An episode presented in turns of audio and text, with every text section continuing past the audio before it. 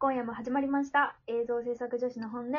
この番組は映像制作会社の女子同期のみお、きくちゃん、みっすん3人が放送ギリギリな本音をしゃべりまくる10分間となっております。今日のメイン MC はきくちゃんが担当します。よろしくお願いします。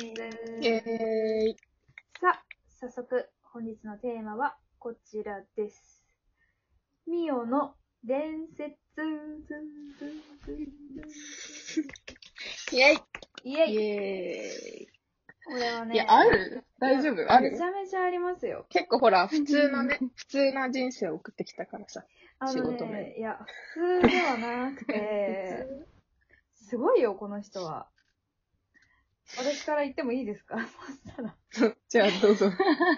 やっぱ、私、きくちゃんとみおはですね、同じ部署だから、1年目からもうずっと一緒で、しかも、私は無敵な契約を交わしたんですよ、この人と。勝手にね。勝手に。お互いの撮影は絶対に手伝うっていう。無敵な契約を交わしまして、だから、いいね、1年目の時の私の案件、もう全然みおが関係ない私の案件の、撮影準備はほとんどみおさんがやってましたね。早いんですよ、とにかく仕事が。いや、わかるわかる。なんか、最強だよね。そう。早いんですよ。で、そう。だから、もう全部、私が考えてる間に全部終わってんの。3つぐらいのことが。私が遅いから、じゃあ、きゅうちゃんこれやったみたいな。やってない。やるわ。終わった。きゅうちゃんあれは終わってない。やるわ。きゅうちゃんこれやらなくていいの？そうだな。したら、もう、終わってた。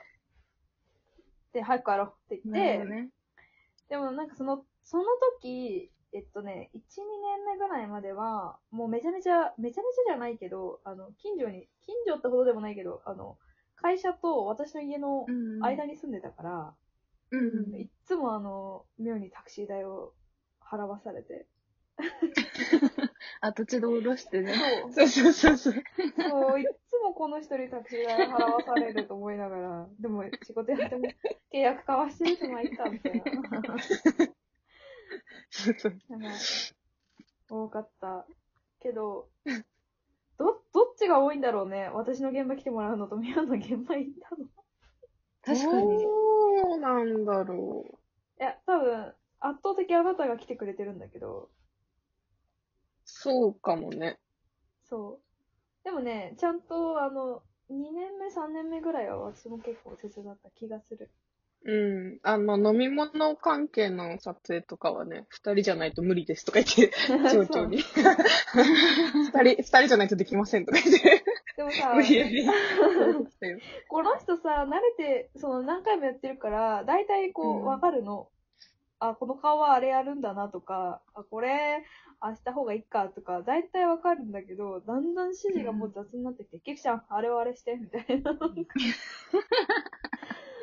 わかるけど。わかるんだけどね。わかるけど。はい。って言ったら、本当に出てきたとか言ってゲラゲラ笑ってるみたいな。そう、この人すごいから。わかるがゆえのね。そう、カメラ前でさ、もうさ、誰よりも、現場を回すのが上手だけどさ、ヘラヘラもしてるんだよね。なんか、これやっちゃいます。これいきます。じゃあこれ、次、これでやっちゃいます。オッケー。じゃあ、いきますか。そう、水の現場に呼ばれるとき、一回、アプリの案件あれは、確かに。あれ、みお伝説だわ。そう、私。どれ一番最初にメインでついた案件で、本当にやばかったんだよね、なんか。時間がなくてやばくて、初めてのメインだし、バタバタしてて、前々日ぐらいの制作うちで、みお呼んで、カメラマンやってって、写真つけて。いや、それ知ってるわ。カメラマンも褒めてた。ミオのこと。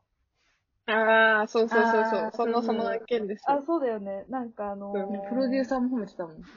一回現場が止まって、で、大人がもう5、6人で話し込んじゃって、全然拉致が開かなくて、って時に何にも知らないミオがカチンコ振り回しながら、その輪の中に入ってって、とりますって言って、撮影が再開したっていう、ミオの一言で。それちょっと結構いろいろなんかオーバーになってる気がするけど。いや、でもあったよ。あれがね、ミオいなかったら多分事故ってた。いやでもミッション一人でやらせるのがかわいそうだなっていう案件だったし、でも私は現場に来てくれしか言われずに、打ち合わせに行って、フリーランスの方がいらっしゃったんで、一人。私カメラ前じゃないわって思って、って思って座ったら、ミオはカメラ前でって言われて。もう押し付けたんだよね、半分。もう無理だよって、すずが半泣きになってました。すごいよ。だって、カメラ前なんて相当気も座ってないとさ、知らん現場のカメラ前とか私できないもん。いや、絶対嫌だよね。うん。そうできない。やだ。カメラ前があんまり好きじゃない、そもそも。うん、私も好きじゃない。あ、そうなんだ。うん。無理。だってはっきり物事を申せないから、あなたみたいに。ね。でもさ、あんまり責任がないじゃない？でもね、本当にこの人すごいのがさ、私もちょっとやばいさ、もう終わらないんじゃないかっていう撮影の時にさ、なんか、朝一からじゃなくて、撮影をはしごさせたの。無敵の契約を交わしてるから、ある撮影行った後、こっちの撮影来いって言って、呼んだ時に、私はもう繋がってたわけ、前日から。うん。そしたらさ、この人も、撮影ね、朝から別行ってるから、あんま寝てないはずなのに、また、風に振り回す感じでこうやって入ってきて、で、なんか、これってなんでこんな教えんでしたっけみたいな感じでさ、で、私その時カメラ前だったけど、全然さ、わかんなくて、スタンドインを入れるタイミングとかさ、監督に見てもらうタイミングとか全然わかんなくてさ、で、上の先輩から私結構さ、菊池が、回さないとマジで、本当やばいよみたいなこと言われてて、言われるよね。ほんとテンパっちゃって、したら、ミオが来て、キーちゃんしたら、そろそろ、スタンドイン入れようか、みたいな。誰だよ。本当誰だよだね。多分、いや、ただ私がテンパってるのをサポートしてくれに、言ってくれたんだけど、私はちょっとイラッとしちゃって、わかった、みたいな。で、ミオに言われる前に、スタンドイン入れようとしてたら、いやいや、キーちゃん、今レンズ変えてっから、みたいな。レンズ変えてるからね。全部わかってんだよな。あとね、レンズ、まあもうすぐ変えそうで、じゃあカメラマン呼んでこよっか、みたいな。カメラマン呼んできて、いや、監督呼ぶのまだ早い、まだアングル決まってないから。で、あとは、照明何今やってんのみたいな。すごいよね。それをさ、いや、わかる。2年目でわかるってすごくない？私全然わかんなかったもん。いや、2年目で。でもさ、見たらわかるくない？いや、私わかんなかった、勘が全然、だからもう違うんだよね、人とはね。人とはって。カメラ前にすごい適してると思う。本当になんか、もう全然誰に何を聞けばいいのか本当わかんなかったから、うん。だから、もうこれをやったらこれをやって、これの前にこれを聞くみたいなのも本当整理されてるから、もう、あ、これやって、これやって。って言って、で、その後また、ドツボにはまって、結構また深くまで行った時に、あとは編集でとか言って、あとは編集でってずっと言って、とりあえずもうやりましょうって言って。そう。でもさ、でもしょうがないもんね、だって。すごかった。確かにね。だってその時間さ、悩んでるんだったら撮った方がいいじゃんね。いや。そうだよ。でもそのさ、それ思っても、そう、言えないよね。言えないよ。やりませんって言えないよ。私の言い方とかもだよね。言い方もなんか、軽い感じで言うから、私。そうね。深刻な感じで聞かないから、かもしれない。いや、すごいよ、あれは。稀に見るよね。割れてみる本当に。割れてみる。いないもん、あんな安心感。いない後輩で。いないいない。後輩、カメラ前 OK パターンの人。一人だけ見ようみたいなさ、私はスーパー女2号と呼んでる。ああ、はいはい。もうやめたよね。あ、そう、もうやめた子だけどさ、はいはいはい、あの子のカメラ前はちょっとミオと似てるんだけど、ミオよりもちょっと雑で、うん、やるよやるよエキストラに。私その時エキストラに入れられてる時に、もうやるよ戻ってみたいな。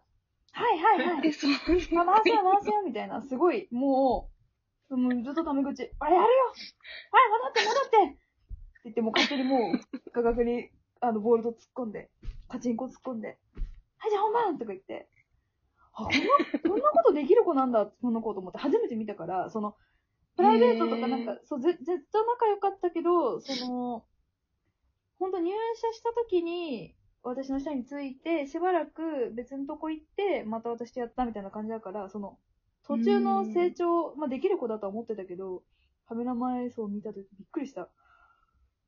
面白かったね。うん。でもその子ぐらいっていうか、そう、他の子も、そう、すごい全然できるけど、っていう感じですかね。タイプが違う感じだよね。うん。こういうタイプ、ちょっと雑なタイプはあんまりないと。周りに見る。スーパー女ということで。そんな感じの、ミオの伝説でした。まとめが、はい。スーパー女です。スーパー女でした。はい。わかりました。さあ、次回はあるんでしょうか。私のキクちゃんの伝説をお送りいたします。お楽しみに。やばい。声のお相手はキクちゃんとミオとミスでした。バイバーイ。